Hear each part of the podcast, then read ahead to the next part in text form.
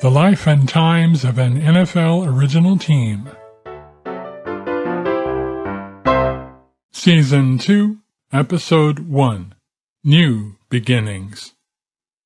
1920 brought changes in both Dayton and professional football. Dayton Triangle's coach Nelson Talbot paid increasing attention to the financial side of his family's business interests as the year began.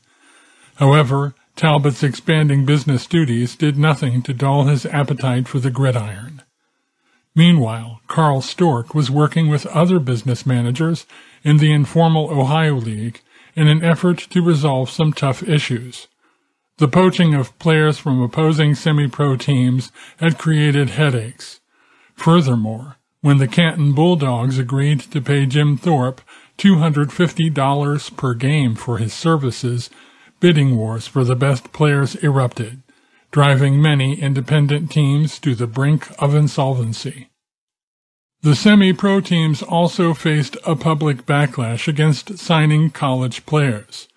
The practice of athletes playing for colleges on Saturday and semi-pro teams on Sunday, all but ignored when Al Mahrt and Babe Zimmerman did it in 1914, had become intensely controversial by 1920.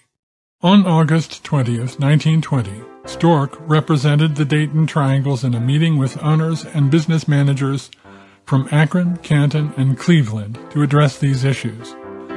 They met at Canton Bulldogs owner Ralph Hay's Hupmobile auto dealership in Canton, Ohio. History records that the representatives agreed to form the American Professional Football Conference, the first precursor organization to what eventually became the National Football League. Storck, however, downplayed the league aspect when he spoke to the Daily News on his return the following day. The teams, he acknowledged, had mutually agreed not to tamper with each other's players and to take a hands-off policy with respect to college athletes. The key takeaway from the August 20th meeting, Storck declared, was that he had finally gotten Jim Thorpe to agree to a game in Dayton. After years of pursuing the Canton Bulldogs, negotiations for the game were all but complete. The deal involved a large guarantee for the Bulldogs, though Storck did not disclose how large.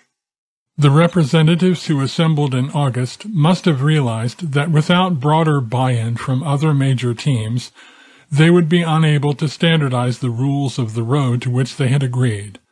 The following month, they reconvened with representatives of teams from Indiana, Illinois, upstate New York, and other Ohio cities. On September 17, 1920, they agreed to create the American Professional Football Association, APFA, in an effort to boost its credibility, the association elected well-known figures to its highest offices. Jim Thorpe became the first president, and Stanley Cofall the first vice president. It was the beginning of the National Football League, but the founders didn't call it a league. The format was simple. There were no divisions as in modern times. There was no formal schedule at first. Each team negotiated bookings with other teams very much as in pre-league years. Instead of a formal playoff to determine champions, team representatives would meet after the end of the season to crown a champion by consensus. Preparing for the season opener against familiar foes, the Columbus Panhandles, Coach Talbot introduced a tackling dummy to the team's practice routine. He picked up this new wrinkle from his days at Yale. Along with last year's returning players, the 1920 team would include former Notre Dame back Fritz Slackford. The biggest change, though, was the return of Norb Sacksteder to the triangle fold. Joe Carr's panhandles had a slightly different look coming into the 1920 campaign. They had moved away from the old-style ground game and toward the more contemporary open game that featured more passing and gadget plays. Moreover, the Panhandles relied less on the Nesser brothers than in years past. Ted Nesser, a former standout in the backfield, had lost a step and had to move in to play in the interior line. However, Frank Nesser at fullback remained a force who could run, pass, or kick as needed. The afternoon of October 3, 1920, found the Triangle Park field in playable condition, with unseasonably warm weather. The contest, touted by the Dayton press as the first professional football game, drew a crowd estimated by the Daily News to be the largest ever to see a season opener. Other estimates placed attendance at about 4,000. After a scoreless opening half, the Triangles began to take control in the third period behind the power running of Lou Partlow, whose 40-yard rush set the Triangles up deep in Panhandle's territory.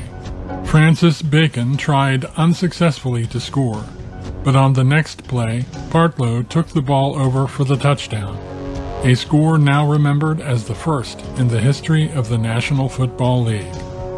Hobby Kinderdine's extra point, also a league first, was good to stake the Triangles to a 7 to nothing lead.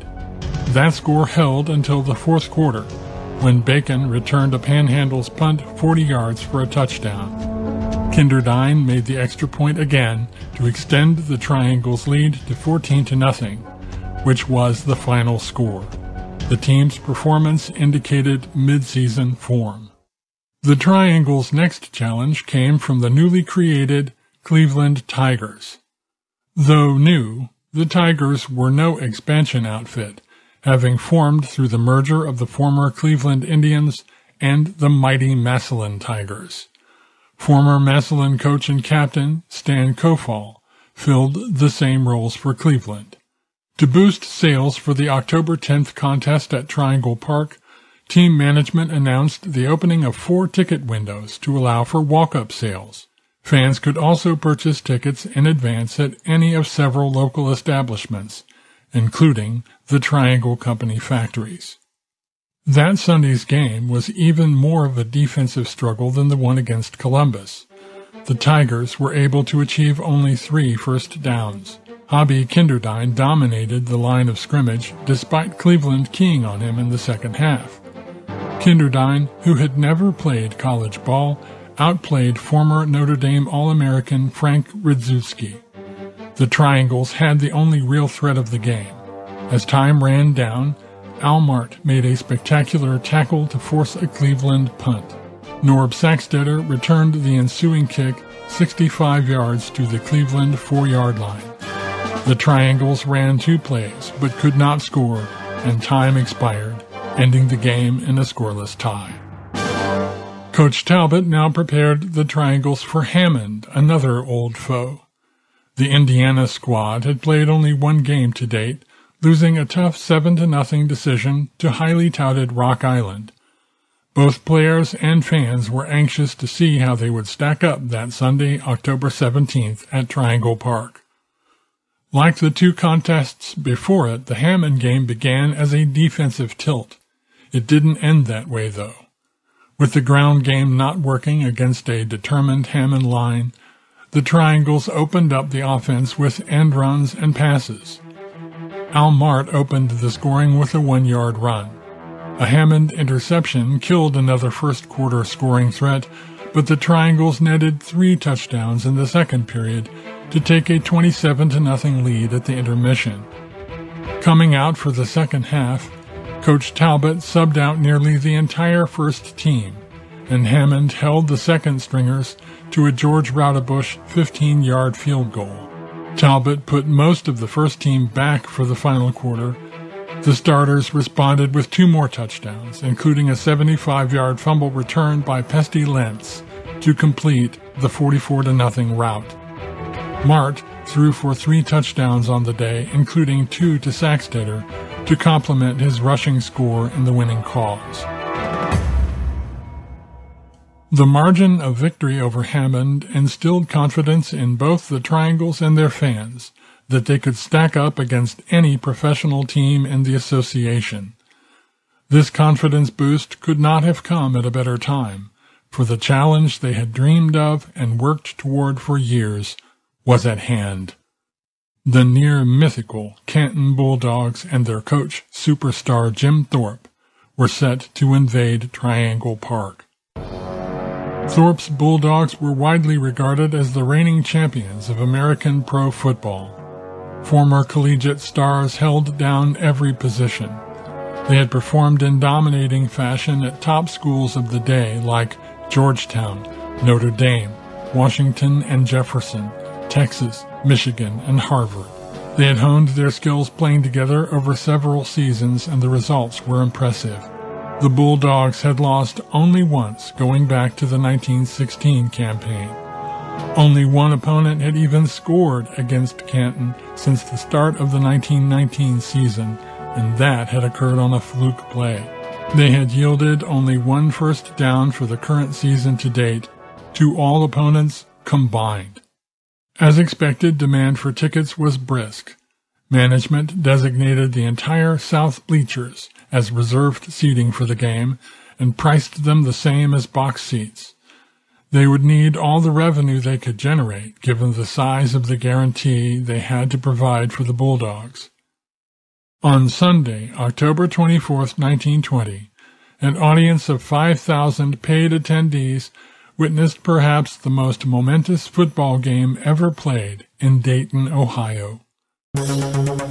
Canton struck first in the opening period, their touchdown scored by the Native American fullback Pete Calac. Then Al Mahrt, ever the counterpuncher, led second quarter drives culminating in triangle touchdowns by Bacon and Dave Reese. Jim Guyon, Canton's talented Native American halfback and Georgia Tech alumnus, scored on a 20-yard run before the end of the half to tie the game 14-all, going to the intermission. Early in the third quarter, Jim Thorpe made an important decision.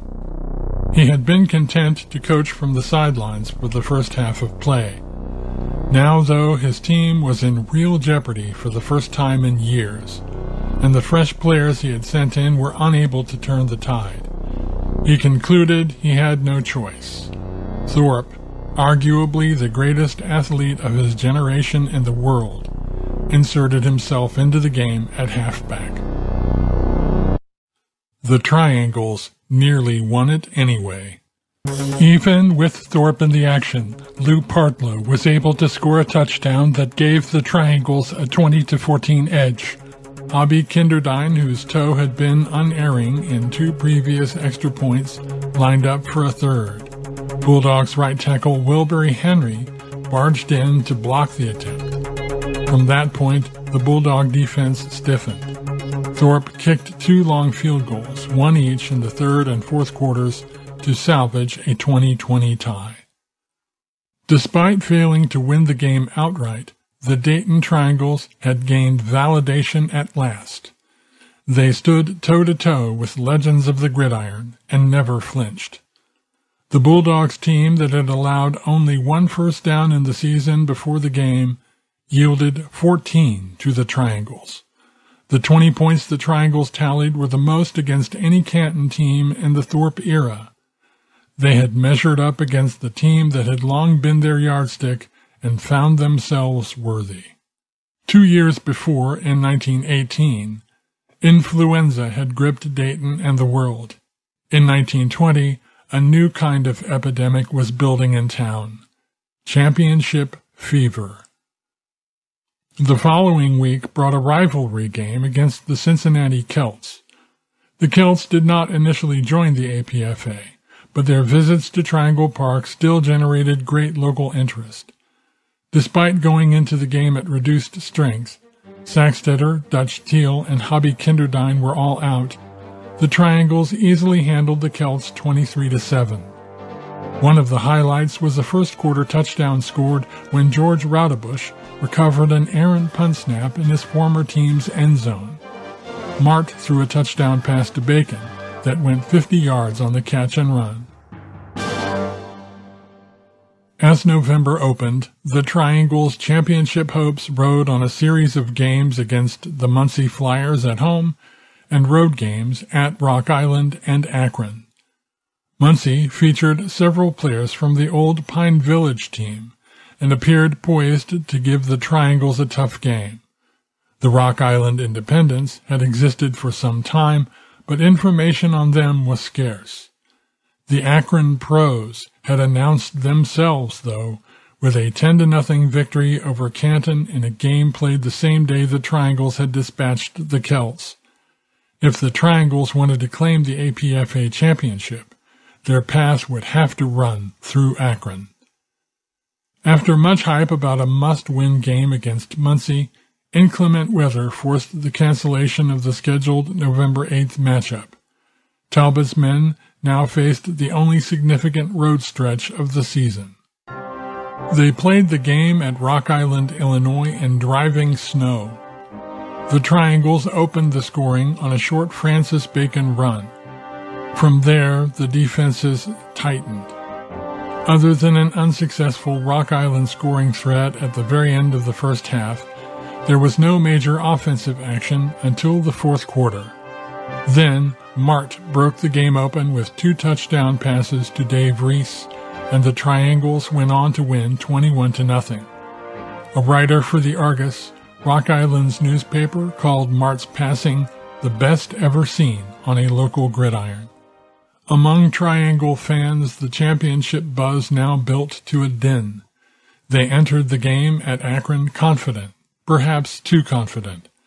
After all, the pros had beaten the Cleveland Tigers, and dominated the Columbus Panhandles in addition to beating Canton. They featured running back Frederick Douglass Fritz Pollard, the first African American to be named to the All-American team during his college days at Brown University. Akron's stingy defense had yielded only one touchdown the whole season, which they gave up during the previous week's 7-7 tie in their rematch with the Cleveland Tigers. The field in Akron was a muddy mess on Sunday, November 21st, as the Triangles faced the professionals. Dayton threatened early, driving to the pros' 20-yard line. Mahrt fired a pass to Bacon near the goal line.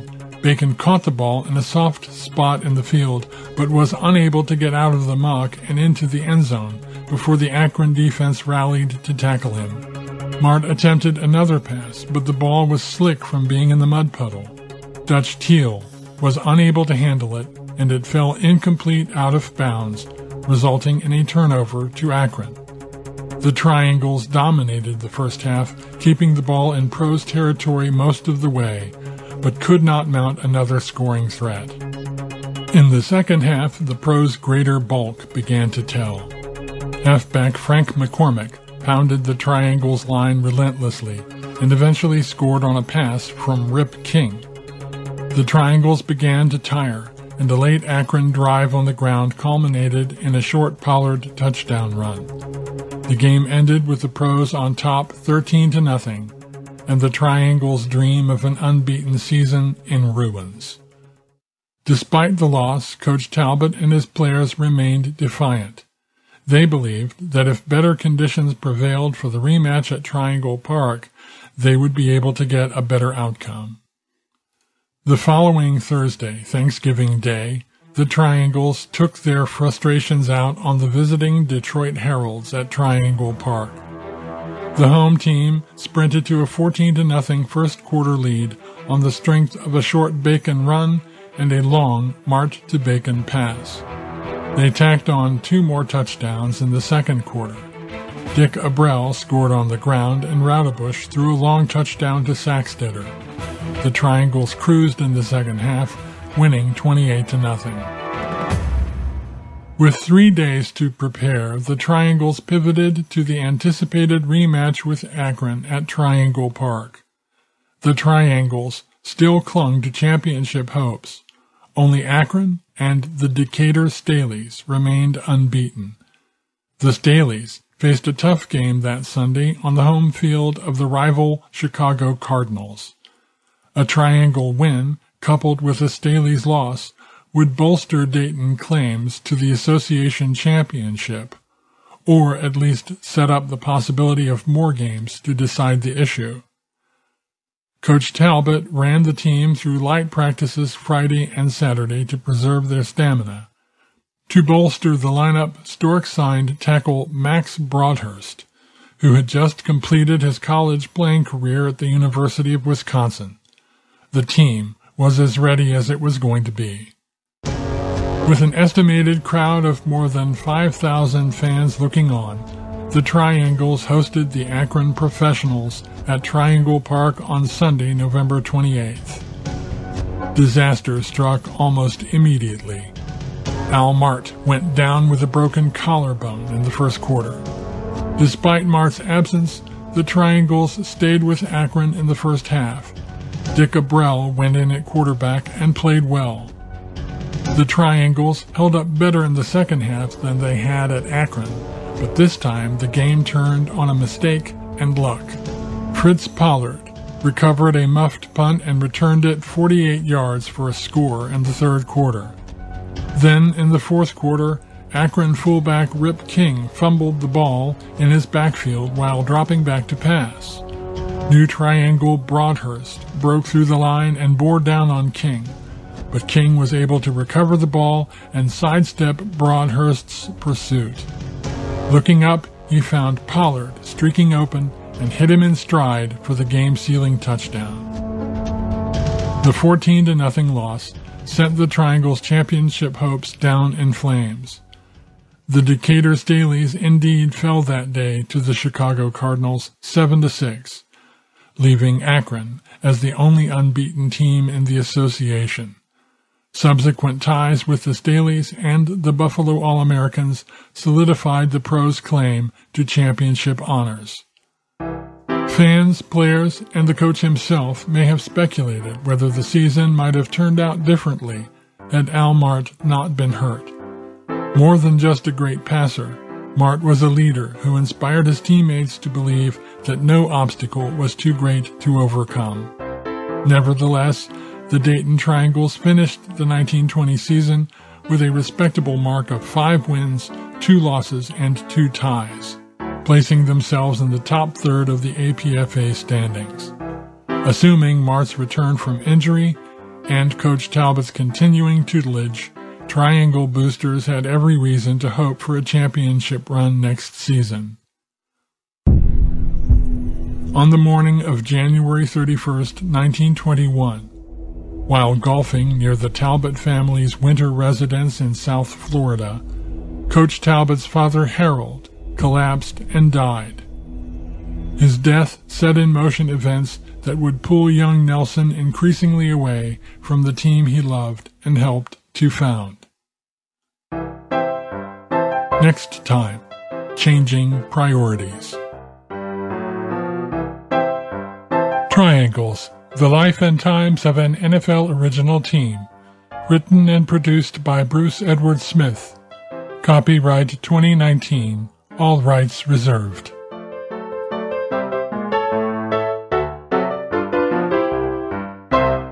Hear how it all began. Stream season one of Triangles at DaytonTrianglesPodcast.com.